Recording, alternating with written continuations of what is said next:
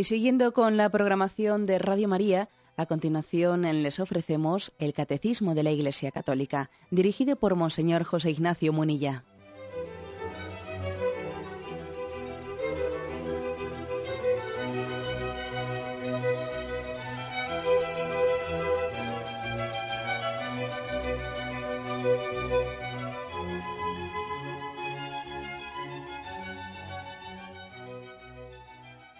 Cordial saludo a todos los oyentes de Radio María. Un día más, con la gracia del Señor, proseguimos el comentario del Catecismo de nuestra Madre la Iglesia. Después de que habíamos concluido explicando el prólogo del Catecismo, comenzamos con la primera parte del Catecismo, la profesión de fe, o la parte referida al credo. Cada parte del Catecismo, cada una de las cuatro partes, está eh, precedida de una ilustración que se ha elegido. En concreto, los que tenéis el libro con vosotros, veréis que hay una ilustración no fácil de identificar y en la parte en la parte trasera de esa ilustración lo explica que es un fragmento de un fresco de la catacumba de Priscila en Roma de principios del siglo III, que es la más la imagen más antigua que tenemos de la Virgen María, de la Santísima Virgen. Una de las más primitivas figuras del arte cristiano, representa el tema central de la fe cristiana, el misterio de la encarnación del Hijo de Dios, en las entrañas de la Virgen María. A la izquierda hay una figura de hombre que señala una estrella situada encima de la Virgen con el niño. Es un profeta, probablemente podrá ser Balaam, aunque no es seguro, eh, anunciando que de Jacob surge una estrella, de Israel un cetro. Eh, simboliza toda la esperanza de la antigua alianza y la súplica de un Salvador y Redentor eh, por parte de la humanidad. Bien, este anuncio se realizó en el nacimiento de Jesús, el Hijo de Dios hecho hombre, concebido por obra del Espíritu Santo, nacido de la Virgen María, y se presenta pues a María como la que trae al mundo y a los hombres eh, la salvación. Por esto, ella es la figura más pura de la Iglesia. Bueno, ha querido pues la, pues el catecismo elegir eh, pues un iconográficamente una imagen y ha elegido para la primera parte para el credo la imagen de María eh, en su encarnación, en su maternidad. Bien, bueno, pues comenzamos la primera parte. La primera parte, la profesión de fe, y el primero de los puntos es el punto 26. Dice, cuando profesamos nuestra fe, comenzamos diciendo creo o creemos. ¿Mm? Antes de exponer la fe de la Iglesia tal como es confesada en el credo, celebrada en la liturgia, vivida en la práctica de los mandamientos y en la oración, nos preguntamos qué significa creer. ¿eh? Luego sigo leyendo, pero primeramente introducimos con esto. Comenzamos diciendo creo o creemos, porque sabéis que entre los dos credos que solemos mm, alternativamente rezar, ¿no? Pues en la liturgia uno es el credo apostólico, que es el que llamamos el corto, que se lo dice en singular, creo, y sin embargo el credo más largo que también rezamos a veces en la liturgia es el niceno constantinopolitano, el credo de Nicea, que luego en el concilio de Constantinopla tuvo eh, pues también otros pequeños, eh, otras pequeñas matizaciones, y por eso se llama niceno constantinopolitano. Bueno, pues ese lo dice en plural, creemos, creo o creemos. El hecho de que se pueda decir, ¿no? Se pueda confesar la fe diciendo creo o creemos, pues la verdad es que tiene, tiene unos matices muy interesantes, ¿eh? pero muy interesantes. Porque quiere decir que creer es un acto personal, es un acto tuyo, personal, hay algo en el acto de fe que, tienes que hacer tú y, no, y, no, pueden hacer los demás por ti, pero al mismo tiempo es un acto de iglesia, es un acto eclesial. La fe la confiesa la iglesia comunitariamente. Luego podemos decir creo o creemos y cada una de las dos expresiones añade unos matices pues muy importantes. ¿eh? Quizás nosotros en nuestra cultura muy individualista, pues entendemos más fácil lo de creo.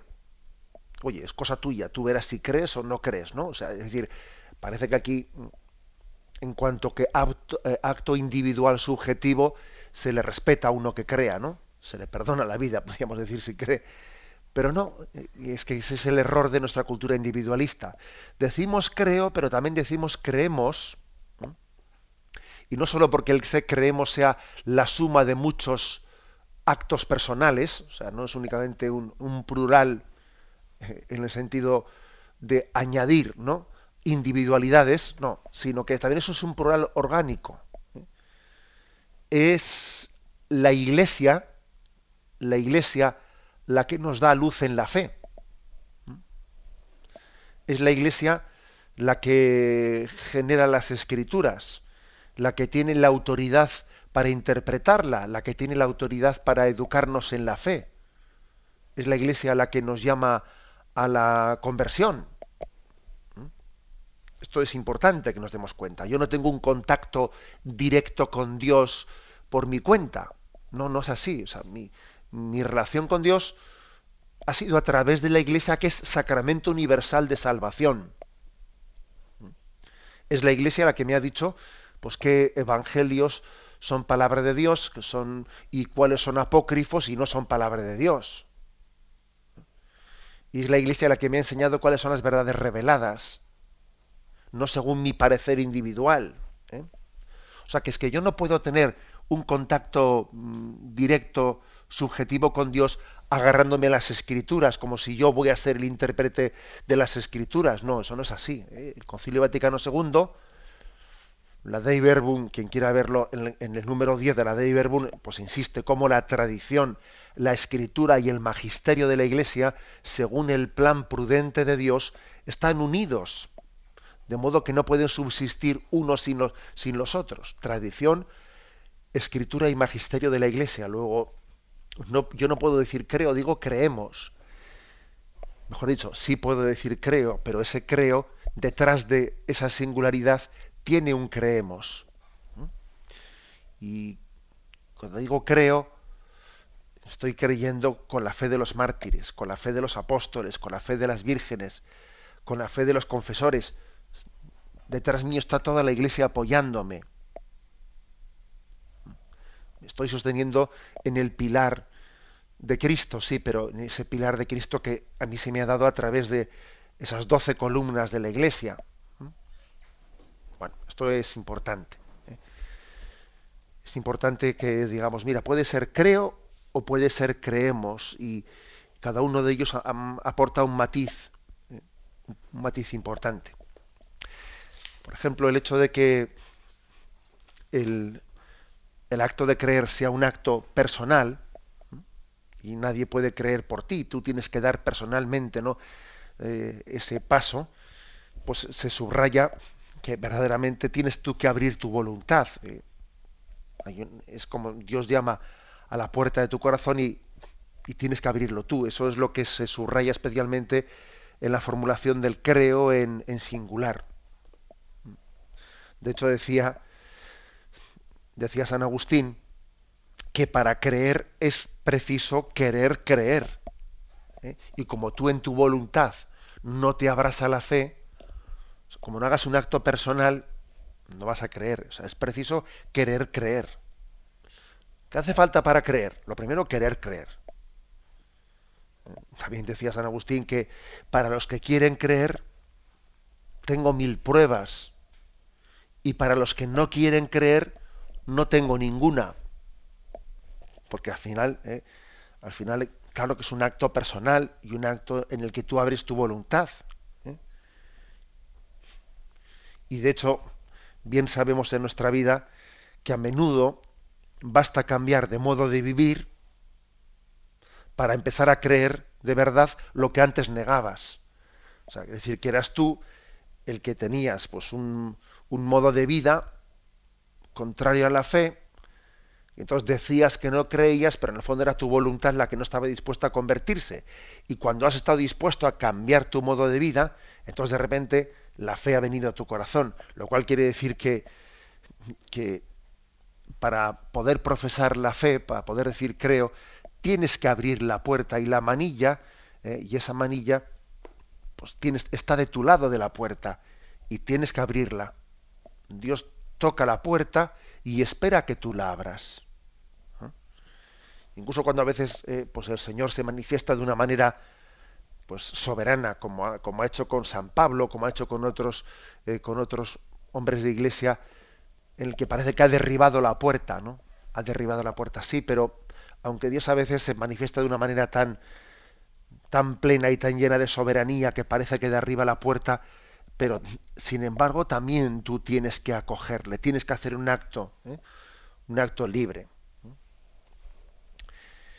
Pero por otra parte, ¿eh? por otra parte, nos, mm, cuando hacemos ese acto libre decimos creemos, porque yo en ese momento me apoyo en la fe de los que creen, me apoyo en esa iglesia a la que Cristo le ha, le ha depositado la fe hago un acto de, de confianza no solo en Dios, sino también en los demás. ¿eh? Hago un acto de confianza en la tradición de la Iglesia. La historia de la fe no comienza conmigo. ¿eh? Yo no soy, ¿eh? no soy el primer creyente. De repente entro en una familia, en la familia de los creyentes, ¿no? Y comienzo a decir, comienzo a decir, creemos. Bueno, por eso lo primero que dice el catecismo es ¿Qué significa creer? ¿Eh?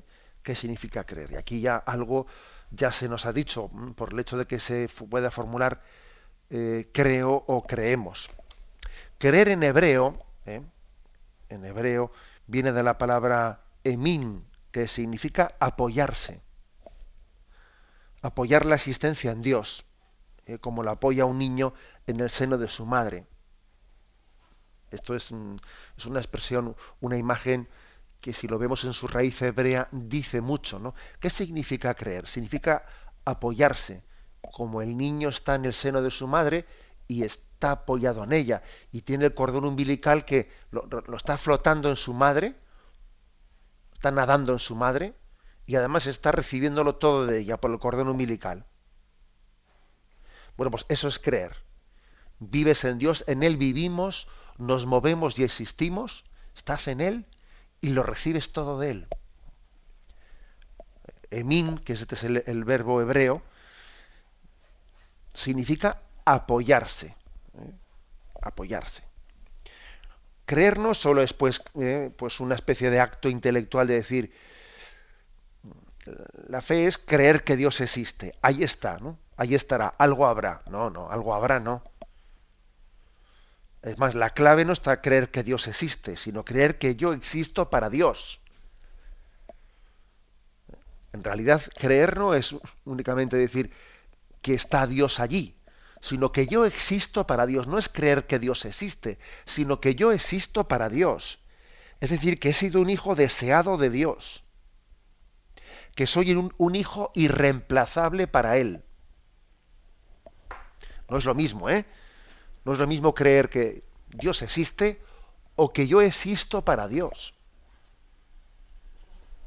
No es lo mismo. ¿eh? Personas que, que, dicen que sí, que creen en Dios, pero creen en ese primer sentido, que Dios existe. Ya, pero eso es un creer, eso es un creer, bueno, pues que en el fondo no es un... Pues podías haber creído sin que Dios se revelase, sin que Dios se manifestase. Es un creer que en el fondo no, se, no, ha superado la filosofía humana. ¿eh? No lo ha superado. Insisto, ¿eh? no únicamente creer en el sentido sobrenatural de la palabra, no únicamente es creer que exista un ser sobrenatural, sino que yo existo para Él, que soy un hijo deseado suyo. Bueno, pues esto es lo que significa creer. ¿eh? decía Juan Pablo II en la Redentoris Mater, decía, creer es decir, perdón, creer quiere decir abandonarse en la verdad misma de la palabra de Dios viviente, sabiendo y reconociendo humildemente cuán insondables son sus designios e inescrutables sus caminos. Es decir, abandonarse en la verdad misma eh, de la palabra de Dios viviente. Esa es la, eh, la definición que, que hace Juan Pablo II en Redentoris Mater esa expresión de que creer es abandonarse en Dios, ¿eh? pues es bastante ilustrativa y podría ser el punto de partida en el que comenzamos respondiendo a esta pregunta. Nos preguntamos qué significa creer, ¿eh? apoyarse, abandonarse en las manos de Dios. Tenemos un momento de reflexión y continuamos enseguida.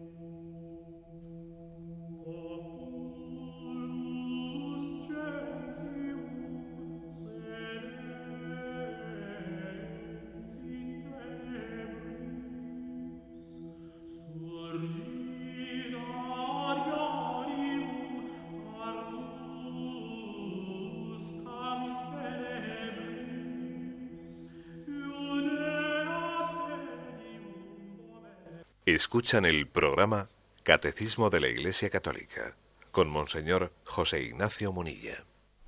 Continuamos con este punto 26 en el que se inicia la primera parte del credo. Después de preguntar qué, significa creer, se dice, la fe es la respuesta del hombre a Dios que se revela y se entrega a Él, dando al mismo tiempo una luz sobreabundante al hombre que busca el sentido último de su vida. Por ello consideramos primeramente esta búsqueda del hombre, capítulo primero, a continuación la revelación divina para la cual Dios viene al encuentro del hombre, capítulo segundo, y finalmente la respuesta de la fe, capítulo tercero. Aquí viene otra definición de la fe. ¿eh? Si os habéis fijado, es fe, lo dice el catecismo, respuesta del hombre a Dios que se revela y se entrega a Él. para entender lo que es la fe, hay que partir de del deseo de Dios de entregarse al hombre.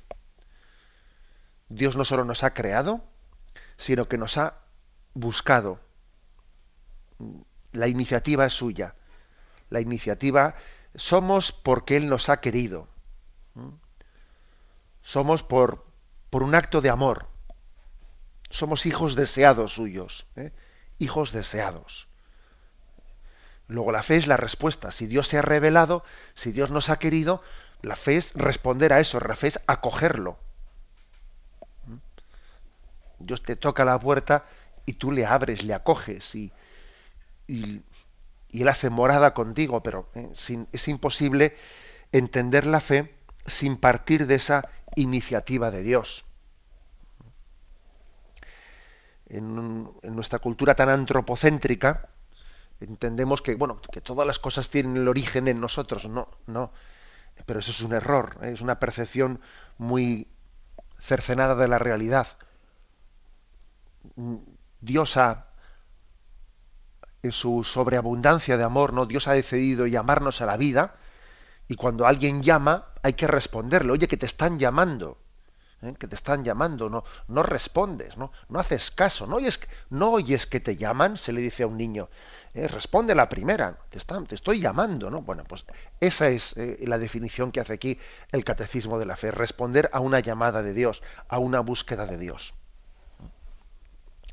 Dice que cuando Dios se revela, le da eh, al hombre una luz sobreabundante para que comprenda el sentido de su vida. O sea, Dios no únicamente nos viene diciéndonos, mm, yo soy mm, pues Padre, Hijo, Espíritu Santo, yo soy, es decir, toda esa información, ¿eh? entre comillas, porque la revelación conlleva una información, pero no es una información fría, no es un saber abstracto, sino que el descubrirse de Dios, el desvelarse de Dios, coincide, coincide milimétricamente, ¿eh? coincide con que el hombre, al conocer a Dios, se comprende a sí mismo. Se comprende a sí mismo y entonces dice, este Dios que se está descubriendo me está permitiendo que yo me entienda a mí mismo, que yo entienda el sentido de la vida. Por otra parte, si os fijáis, pues tiene su lógica, porque claro, si, si Dios es tu creador, ¿quién te va a dar el, el, sentido de la vida sino él mismo, no? Estaba el otro día yo con unos, con unos padres que han tenido, que han tenido su primer hijo, y bueno, pues estaba el niño llorando y decía, y decía, no sé si era el padre o la madre, decía, claro, es que, claro, como viene al mundo y no, y no te da, y nadie te, te ha traído el libro de instrucciones, pues no sabemos exactamente lo que le pasa al niño, ¿no? Es decir, Claro, yo le entendí perfectamente al padre la preocupación que, tenía. Uno, el niño viene y nosotros no tenemos la capacidad de, entenderle, ¿no? Bueno, pues poniendo este ejemplo, es que Dios es nuestro creador y Él nos puede decir lo que nos ocurre. ¿Mm? El creador le puede hacer entender a la criatura ¿qué es lo que está pasando? Entre comillas, ese libro de instrucciones que pedía el padre que no entendía exactamente cómo, eh, cómo tenía que interpretar el sufrimiento de su hijo que estaba llorando, ¿no? Dios sí nos conoce, Dios sí nos, nos interpreta plenamente. De manera que en la revelación, en la revelación no solo le conocemos a Él, sino que en Él nos conocemos a nosotros y en Él conocemos al prójimo. Es una, afirmación muy importante. Porque de lo contrario, de lo contrario, parecería que la revelación, lo que Dios viene a decirnos, pues son cuestiones místicas, ¿eh? en el sentido peyorativo de la palabra, algo ajeno a mi vida, ¿eh? algo que, no me dice nada, eh, como que esas son cosas, ¿no? cosas que no tienen que, nada que ver ¿no? con mi día a día, con lo que a mí me hace sufrir aquí, con los retos que yo tengo para poder vivir, ¿no? O sea, que eso a veces se ha, acusado, ¿no? A la religión de tal cosa, se ha, acusado al cristianismo de, bueno, pues eh, evadirte de la vida, llevarte a una serie de abstracciones, no, no, no es así. Quien piense eso es que no ha entendido la revelación. La revelación no viene como a sacarte ¿no? de, esta vida, de despreocuparte de esta vida, sino viene a darte sentido en ella. Bien distinto, fijaros, ¿no? Como me habéis oído más de una ocasión, bien distinto de esa, concepción eh, oriental en la, que, parece que la, la espiritualidad consiste en sacarte de esta vida, abstraerte de ella. Eh, voy a ver si me, eh, que en, el fondo eso, en eso consiste fundamentalmente el, nirvana, etcétera, ¿no? Alcanzar un estado en el que yo me abstraiga de esta vida. Y sin embargo la revelación cristiana mm, no me, no me lleva a abstraerme, sino me lleva a darme luz. ¿eh? Luz para vivir la experiencia de Dios en esta vida, hasta en la materialidad de la vida. Yo encuentro la presencia de Dios. Bien, y esto pues, finalmente nos dice que lo explica en tres capítulos. ¿no? El primer capítulo va a hablar de la búsqueda del hombre, el segundo va a hablar de lo que Dios se revela y el tercer capítulo va a hablar de la fe como respuesta del hombre. Bueno, damos un paso más y después de haber hecho esta, esta introducción de qué significa creer, eso de creo o creemos, etcétera, el siguiente punto, el punto 27, parte hablando del deseo de Dios, que ya solamente este planteamiento, ya solamente el hecho de que el catecismo haya comenzado por hablar del deseo de Dios, bueno, pues es bastante significativo de que estamos ante un catecismo moderno, ¿eh? un catecismo pues, hecho en el siglo XX, un catecismo en el que antes de comenzar describiéndonos punto por punto quién es Dios, ha querido primeramente reservar, ¿no? reservar mm, en esa intuición que tuvo el Concilio Vaticano II, reservar una introducción para venir a, subrayar que ese Dios del que vamos a hablar no es alguien ajeno a mi vida, sino que, sino que viene a conectar plenamente, a conectar con mi deseo de Dios. O sea, no es un ovni, con perdón, ¿eh? no es un ovni, no es un objeto extraño. Es que el hombre, el hombre parte de, de que es un ser que no se autoilumina, que es un, nosotros no somos eh, no, no, nos autojustificamos, no nos autoentendemos, no, no, sino que somos un ser que está abierto a una trascendencia. ¿eh?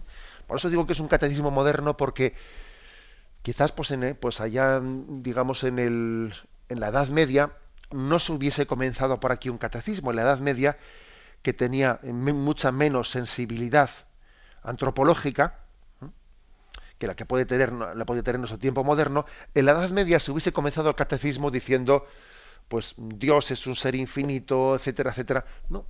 Y aquí, como veis, lo primero que se afirma es el deseo de Dios. Y dice el punto 27, el deseo de Dios está inscrito en el corazón del hombre, porque el hombre ha sido creado por Dios y para Dios. Y Dios no cesa de atraer el hombre hacia sí y sólo en Dios encontrará el hombre la verdad y la dicha que no cesa de buscar. El deseo de Dios está inscrito en el corazón del hombre. ¿eh? Una afirmación que es básica. Porque fijaros, cuando, cuando, uno, cuando estamos predicando, ¿no? cuando estamos predicando, imaginaros que que entre los oyentes habrá pues personas ahora mismo que estén en situaciones bien distintas. Y puede ser y puede ser que uno esté pensando pues qué verdad es no yo tengo un deseo de Dios que está como marcado dentro de mí. Y sin embargo puede haber otro que diga pues yo no tengo ningún deseo de Dios.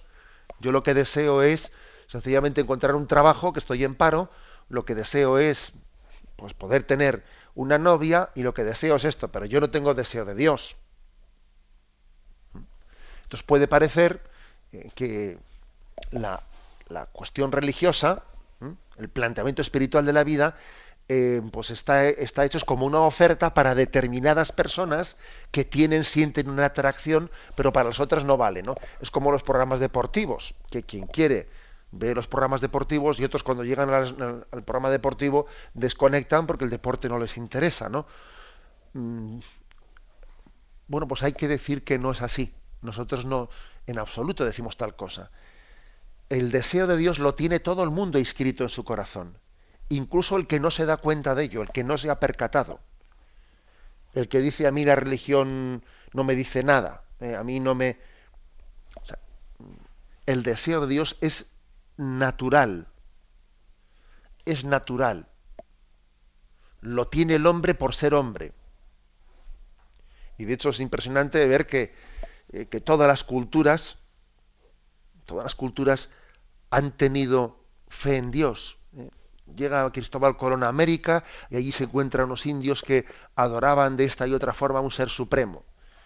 Y llegamos a otro lugar totalmente distinto y dispara al otro lado del globo y allí también eh, por los indígenas, etcétera y tal. Y en África lo mismo y, las, y en Oceanía, etcétera. Es decir, que no han, existido culturas ateas, fijaros bien. El ateísmo es un fenómeno eh, moderno. O sea, no, han existido culturas ateas. Esto ya, es, esto ya es bastante significativo de esto que dice aquí, que el deseo de Dios está inscrito en el corazón del hombre, pero por creación, vamos, o sea, por, por naturaleza. No es algo sobrenatural después añadido, no, no, sino que es algo natural.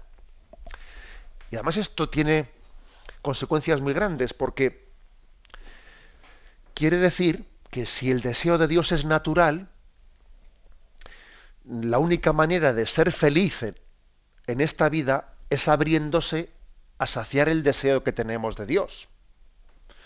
Dicho de otra manera, no hay dos felicidades, la felicidad natural y la, felicidad sobrenatural. No, no hay más que una, una felicidad. ¿eh?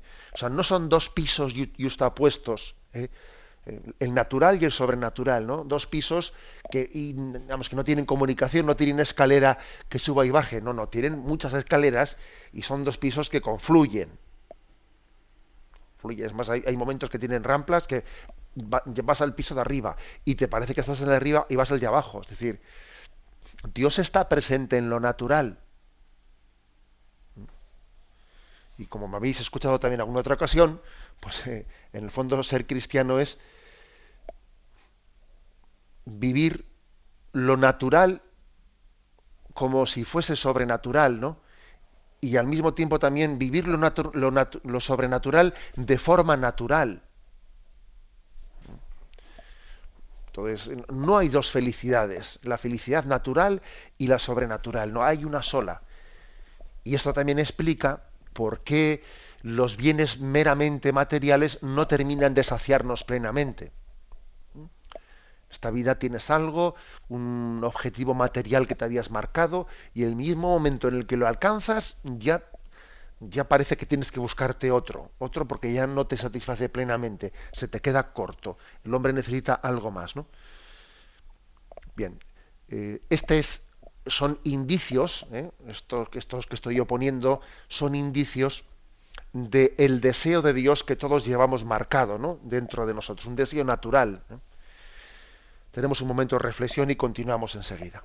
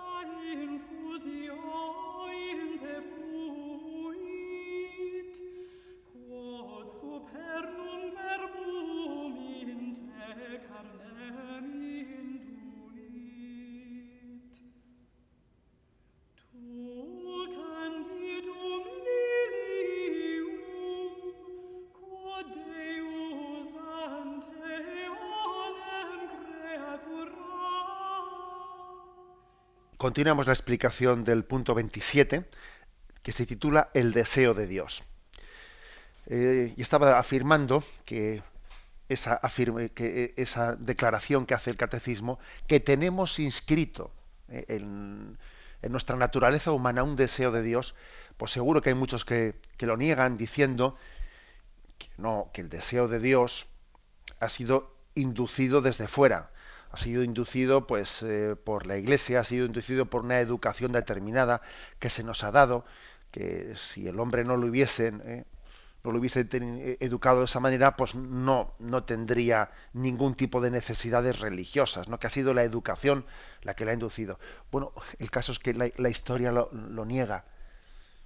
La historia, la historia viene a decir que no ha sido así. en lugares como la Unión Soviética, donde el Estado reprimió, ¿no? declaró la religiosidad eh, como el opio del pueblo y por lo tanto la reprobó y arrancó todo vestigio religioso de las escuelas y de la enseñanza y enseñó oficialmente el ateísmo y convirtió, mm, convirtió las iglesias, las catedrales en el museo del ateísmo, etcétera, y pasaron muchísimas generaciones, 70 años, donde ya los hijos no habían recibido ningún tipo de memoria, de memoria por parte de los padres, ningún tipo de enseñanza, por supuesto ninguno había sido bautizado, etcétera.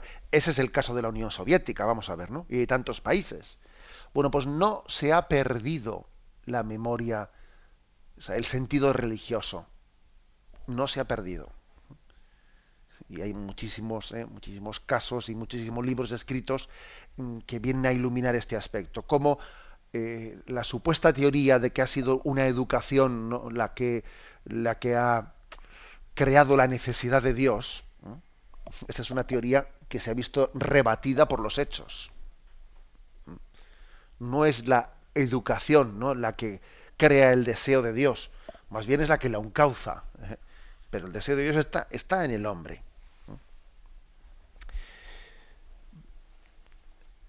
Esa famosa frase de San Agustín, nos hiciste Señor para ti, y mi corazón ha estado inquieto hasta que no ha descansado en ti, quiere decir que, claro, que él ha descubierto que tenía una sed, ¿eh? una sed de, felicidad que él ha intentado saciar en muchas cosas que no eran Dios, en filosofías, en determinadas sectas, en tal, en cual, y no ha podido hasta que no le ha encontrado y no ha descansado en él. ¿eh? Dice, solo en Dios encontrará el hombre la verdad y la dicha, que no cesa de buscar. Y concluye este punto del catecismo con una cita de la Gaudium et Spes, ¿eh? el punto 19, que dice, la razón más alta de la dignidad humana consiste en la vocación del hombre a la comunión con Dios. El hombre es invitado al diálogo con Dios desde su nacimiento, pues no existe sino porque creado por Dios por amor, es conservado siempre por amor, y no vive plenamente según la verdad si no reconoce libremente aquel amor y se entrega a su Creador. O sea, lo que al hombre le distingue del resto de la creación, del resto del reino animal, etcétera, es lo que le hace digno, lo que le hace que tener una dignidad que no tiene el resto de los animales, es que tiene una vocación a la comunión con Dios. El hombre ha sido creado para tener una amistad con Dios, pues que no la tienen los animales. Un animal irracional no tiene ni puede tener una amistad personal con Dios. Dios quiere las criaturas, eh, todas las criaturas que él ha creado, por supuesto, ¿no? Y vio Dios que era bueno, y vio Dios que era bueno. Pero fijaros, Dios quiere al hombre de una manera distinta. No únicamente en el sentido de que ve que la creación del hombre ha sido buena, sino que es que el hombre tiene está llamado ¿no? a tener una intimidad con Dios, una amistad con Dios que los animales no pueden tenerla. Y eso es lo que nos hace especialmente dignos y capaces. ¿no? Es impresionante, por ejemplo, ver que como el hombre primitivo, como el hombre primitivo, a diferencia de los animales que le rodeaban, pues tenía unos signos religiosos. ¿eh? Y como vemos que tiene las construcciones de los dólmenes, etcétera, donde está teniendo todo un sentido religioso en el más allá de esta vida y tiene su esperanza de vida, vida más allá, vida eterna en Dios, etcétera. Y eso pues no lo tienen los animales, obviamente. Bueno, pues he aquí eh, un, un, indicio de la dignidad del hombre. ¿eh? que es la razón más alta de la dignidad del hombre, es que está llamado a ser eterno eh, y a tener una amistad eterna con Dios. Dice, el hombre es invitado al diálogo con Dios desde su nacimiento, pues no existe sino porque, creado por Dios por amor, es conservado siempre por amor. Hay un, vínculo de decir, hemos sido creados por y para. Por el amor de Dios y para el amor de Dios, por y para. Entonces, esto, esto, como os podéis imaginar, cambia totalmente el horizonte de, la existencia. ¿no? Cuando uno descubre esto, es que vivir sin conocer esto o vivir conociéndolo, es, cambia totalmente. ¿no? Es como, cambia tanto como el que una persona vos viva desconociendo viva solitaria y le, está arrastrando una soledad muy grande y un sentimiento de, pues, de, estar perdido en, medio de la masa, y es que no sabe que hay una persona que está enamorada de él. Porque la otra persona pues, eh, pues no, no, no se atreve a manifestárselo. Y este no tiene ni idea de que alguien maravilloso está enamorado de él.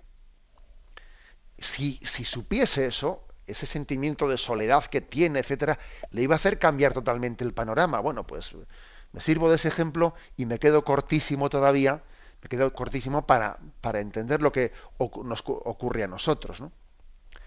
ser consciente de que yo he sido creado por el amor de Dios y para el amor de Dios, es que cambia totalmente tu perspectiva. Porque nos hace, nos hace entender que muchas cosas de nosotros mismos que no entendemos y nos cuestan aceptar y, a veces uno dice, pero yo qué pinto en esta vida, ¿no? Eh, ¿Qué pinto en esta vida? ¿Yo para qué he sido creado, no? O sea, que son preguntas con respuesta. Yo creo que hay, hay tres tipos de, de, hombres, ¿no?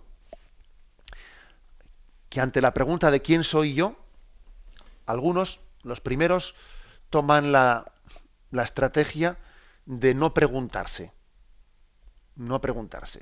Pues es la respuesta del pasotismo, eh, pues muy extendido en nuestra cultura, ¿no? No quiero que me coman la cabeza, yo no me hago preguntas raras como esas, ¿no? Y bueno, yo la crítica que le haría a esta postura del no querer preguntarse quién soy yo y qué pinto en esta vida, pues es que, que está renunciando a ver la realidad. ¿no? Es la estrategia de la avestruz, de la que se dice que cuando que ve que es atacada o en peligro, opta por meter la cabeza debajo del ala y pensar que como la avestruz no ve, pues tampoco a mí me han, visto, que ya ha pasado el peligro, ¿no? Pero sin embargo, aunque yo no quiera hacerme preguntas, las preguntas siguen estando ahí. ¿Yo quién soy? O sea, ¿qué pinto en esta vida? ¿no? Esta existencia, pues qué, qué razón de ser tiene. Bueno, y, y, al mismo tiempo que está la postura ¿eh? de quien no quiere preguntarse esta pregunta, también está la pregunta, la, perdón, la postura de quienes sí se la, se la plantean, pero no le encuentran sentido y entonces tienen como una respuesta desesperanzada. Y entonces dan una respuesta dramática, afirman que la vida es un asco, ¿no? que es una pasión inútil, que no merece la pena ser vivida, ¿no? Que es un poco la respuesta de ese existencialismo eh, filosófico, pero en el fondo yo no quiero hablar aquí de filosofías abstractas, sino que también la vemos en la calle, ¿no?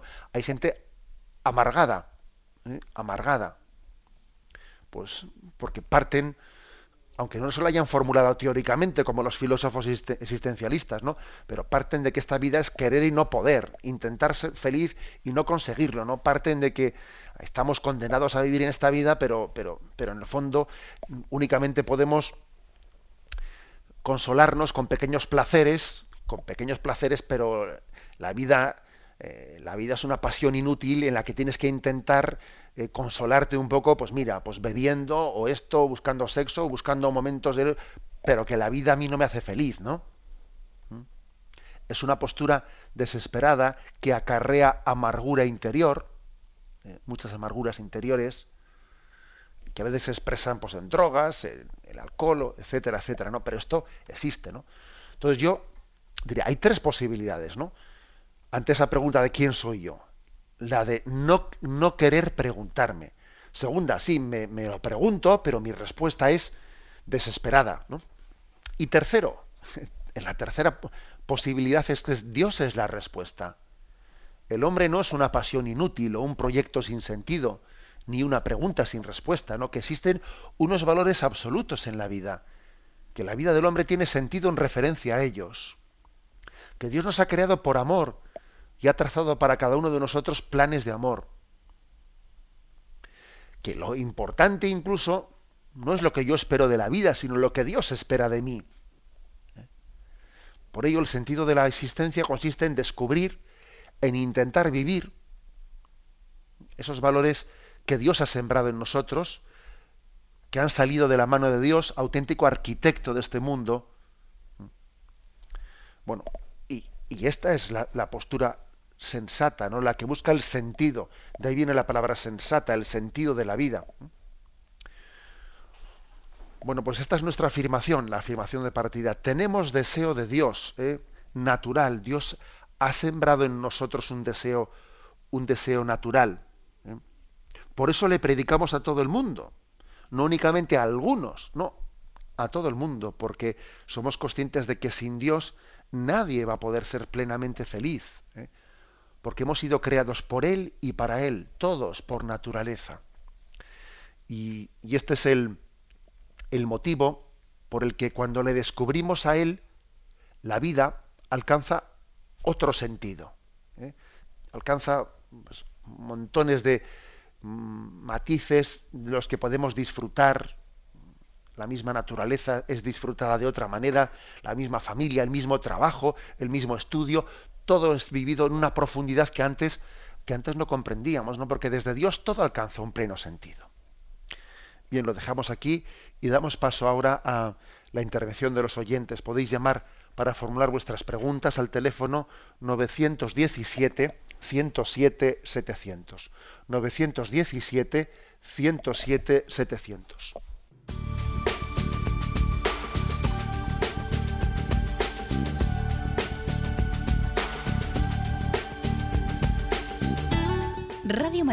Le ofrece la oportunidad de recibir en su casa sus programas favoritos.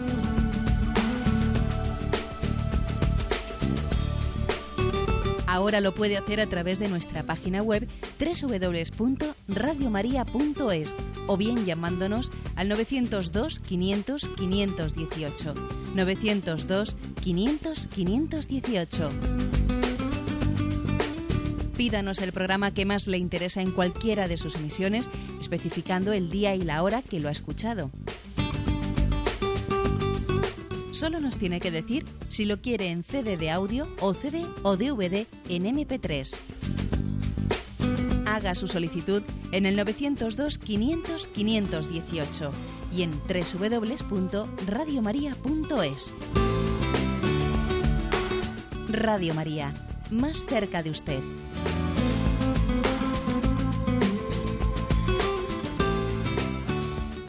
Sí, buenos días, ¿con quién hablamos? Buenos días, José Ignacio, don José Ignacio. Ante todo, mi agradecimiento por, por el catecismo.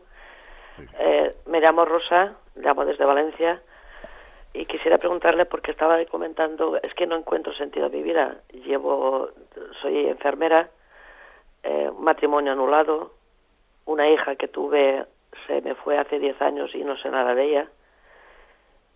Y eso es lo que le quería preguntar. De acuerdo. Pues bueno, esa pregunta es, es, clave, ¿no? Y yo comprendo que, pues que en su vida haya podido haber acontecimientos que hagan, eh, que hagan muy costoso eh, pues el sentido, ese sentido de la existencia, o el descubrirlo, quiero decir. Pero vamos a ver, yo creo que cuando ha habido pues, episodio, por ejemplo, de que una hija marche de casa y lleva 10 años fuera y yo no tenga noticia de ella, etcétera. Yo sé que eso para una madre, para una madre tiene que ser muy duro, muy duro, pero me parece importante, me parece importante que el dolor no sea vivido de una manera en la que se sobrepone tanto en nuestra vida que nos impide ver el sentido global. ¿eh? Ese refrán que dice que el árbol impide ver el bosque, eh, traducido a una situación como la que la oyente nos ha descrito, pues puede decir que el dolor a veces puede estar tan sobrepresente ¿no? en nuestra vida que nos puede llegar a agobiar, a no ver más allá de. ¿eh? Me parece importantísimo que para, que para responder a situaciones como las que nos marca el oyente, nos identifiquemos con el misterio de la cruz. Porque es, curioso que el dolor a veces mm, funciona como el efecto de, unas gafas que se vuelven opacas, que yo me pongo unas gafas y veo que están eh, pues tan oscuras que no llego a ver con esas gafas, ¿no? Y a veces el dolor ejerce ese, ese, efecto de gafas, gafas oscuras que me impiden ver la realidad, ¿no? Entonces, necesito ver el misterio del dolor del mundo desde la cruz de Jesucristo, donde el dolor no nos encierra, sino donde el dolor se abre a la esperanza. Cuando uno se une a Jesucristo desde esa perspectiva, entiende que la cruz de Cristo, lejos de haberle eh, encerrado a Cristo en, en, sí mismo, ¿no? En, darse, darse vueltas ¿no? sobre su propio dolor, ha hecho que ha hecho un trampolín, ¿eh? un trampolín hacia la salvación del mundo. Luego creo que yo al oyente le, le daría esa, que seguro que también ya está iniciada, ¿no? en este misterio de la cruz, que se enamore de Cristo crucificado, que lea la pasión de Jesucristo, que lea los capítulos del Evangelio que hablan de la pasión, los capítulos finales de los cuatro Evangelios. Porque obviamente sin la cruz de, la cruz de Cristo es muy reveladora, sin ella no entendemos muchísimas cosas de nuestra existencia. ¿eh? Bien, y le encomendamos en esta búsqueda en la que estamos todos pues eh, plenamente eh, incluidos. Damos paso a un siguiente oyente. Buenos días. Buenos días, señor Munilla. Adelante, sí. Mire, primeramente gracias por la formación que recibimos todas las mañanas y mi pregunta ahora sobre el bautismo. Totalmente de acuerdo que el bautismo, o sea, que, pueden ejercer los laicos en momentos extremos, tiene, tiene su, su validez.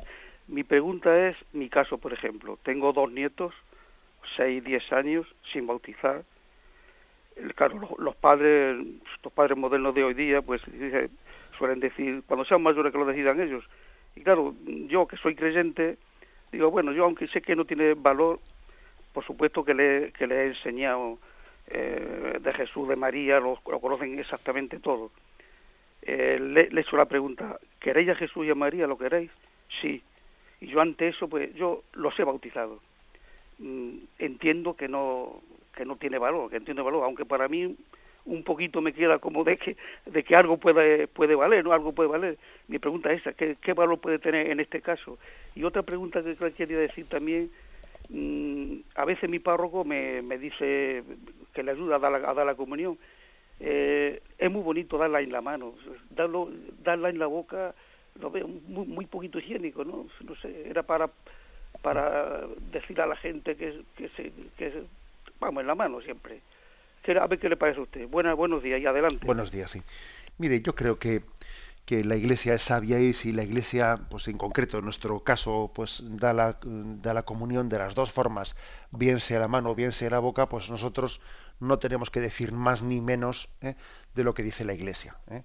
También es verdad que pues que es, que, es importante saber comulgar bien en la boca y saber comulgar bien en la mano, que a veces se comulga mal en la boca, pero también a veces se comulga mal en la mano. ¿eh? Bien, pero bueno, la, primera pregunta que era así la más importante. Vamos a ver, yo creo que no se debe de bautizar eh, a unos niños sin el permiso, sin el consentimiento de sus padres, ¿eh? como principio general, como principio general. Otra cosa es que bueno puede haber un caso extremo, un caso extremo en el que haya también un peligro, pues un peligro de muerte, un peligro de tal, bueno, eh, pues, pero en principio los que tienen la patria potestad sobre los hijos son los padres. Bien, igual el abuelo dirá, bueno, pues, pero vamos, algo te, alguna patria potestad tendré también yo como abuelo, porque, pues, que, para lo que les interesa bien que dejan los hijos en nuestras manos, ¿no? Para que les cuidemos y les tal, y, y también yo les ayudo económicamente a veces y tal. Sí, lo entiendo, ¿eh? lo entiendo, y no quiero yo decir que un abuelo no tenga ninguna, ¿eh? pues ninguna mm, también peso moral, ni mucho menos, ¿no? En la educación de los hijos, todo lo contrario. Pero bien, pero en principio el, el respeto el respeto a quien les ha encomendado el Señor directamente a sus hijos es, es a los padres. Eh, la pregunta sobre si ese bautismo que usted ha hecho con los nietos tiene validez, pues yo no me atrevería a decir que no, porque aunque, aunque si usted me llega a haber preguntado el hecho del desbautizo sin el permiso de mis hijos, pues yo le hubiese dicho que no lo hiciese pues hombre, habiéndolo hecho usted en principio, no me atrevería a decir que no tenga sentido. Yo creo que sí, ¿no? Aunque el día de mañana, obviamente, si ellos van a bautizarse, tendrán que bautizarse, ¿eh? tendrán que bautizarse, bueno, pues aunque sea su condición, como se dice, ¿no? En el sentido de que aunque, aunque ante Dios ya estén bautizados, la Iglesia celebrará públicamente ese sacramento pues porque siempre existe un margen de no tener conciencia de si el, un bautismo en, ese, en esas circunstancias un poco extremas mm, pudo cumplir todas las condiciones de validez, ¿no? Pero yo me inclino a pensar que sí, que están bautizados. Bueno, damos paso a un siguiente oyente. Buenos días. Buenos días, monseñor. Sí, Gracias por todas sus enseñanzas y que Dios lo bendiga. Mire, yo le pregunto, no, es el tema de hoy, pero hace tiempo que pensé que se le iba a preguntar. Es el caso de la inseminación artificial y la enseñanza de la Iglesia. Tengo muy cerca una mujer joven, una chica, que mm, se ha empeñado o ha querido ser madre. Y entonces mm, mm, se ha inseminado, no, por supuesto no del marido, porque soltera ni siquiera de su novio. Entonces, esa inseminación artificial de una persona extraña o de que dentro del matrimonio se la entiendo pero la iglesia qué, qué, dice de esto monseñor mire vamos a ver son dos cosas distintas no eh, habría que diferenciar eh, usted ha dicho ahí dentro del matrimonio o fuera del matrimonio incluso la iglesia piensa que siendo dentro del matrimonio la forma mm, en la que Dios ha querido, eh, en la que el ser humano sea concebido, es el acto sexual, el acto de amor, no una inseminación artificial, como por ejemplo a veces pues, se hace en el reino en el animal o los veterinarios, etcétera, ¿no? Pero entendemos que esa no es la forma digna de concepción del hombre, ¿eh? que la forma digna de concepción es un acto de amor. ¿eh? Cuando la medicina o la tecnología ¿no? da posibilidades de, de la concepción in vitro o de la inseminación artificial, en el fondo no está sanando las causas de esterilidad, sino lo que está haciendo es suplir, ¿no? mediante un acto tecnológico, eh, suplir el que no hemos sanado la esterilidad. La medicina, su, su, campo digno de actuaciones consiste en sanar la enfermedad, ¿no? no de alguna manera en producir de una manera artificial la vida. Bien, en el caso que usted me ha puesto de esa conocida suya, todavía, digamos, el, tema moral se complica más, se complica más pues por el hecho de que ella, bueno, pues esa inseminación la tiene ni siquiera con el semen de un marido, sino con alguien de un extraño. Ese niño que ha sido concebido tenía derecho a tener un padre y una madre. Y un padre, un niño tiene derecho a tener unos padres unidos y no a ser fruto. Nadie tiene derecho a tener un hijo digamos esta frase y subrayémosla bien, ¿no? Cuando uno hace eso, no dice, yo es que quiero realizarme como madre, voy a, voy a, eh, pues, a, un centro para que, pues, para que hagan una inseminación. Es que tú no tienes derecho a ser madre, nadie tiene derecho, es el hijo el que tiene derecho, ¿no?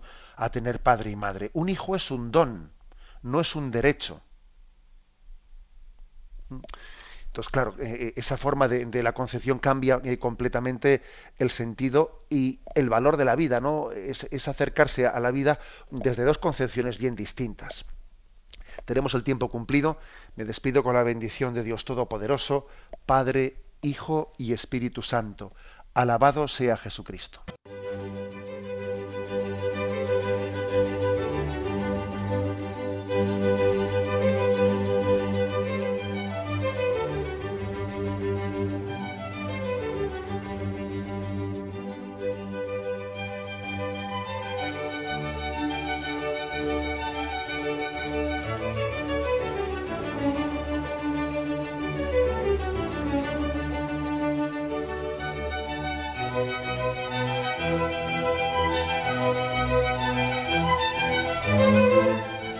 Han podido escuchar en Radio María el Catecismo de la Iglesia Católica, dirigido por Monseñor José Ignacio Munilla.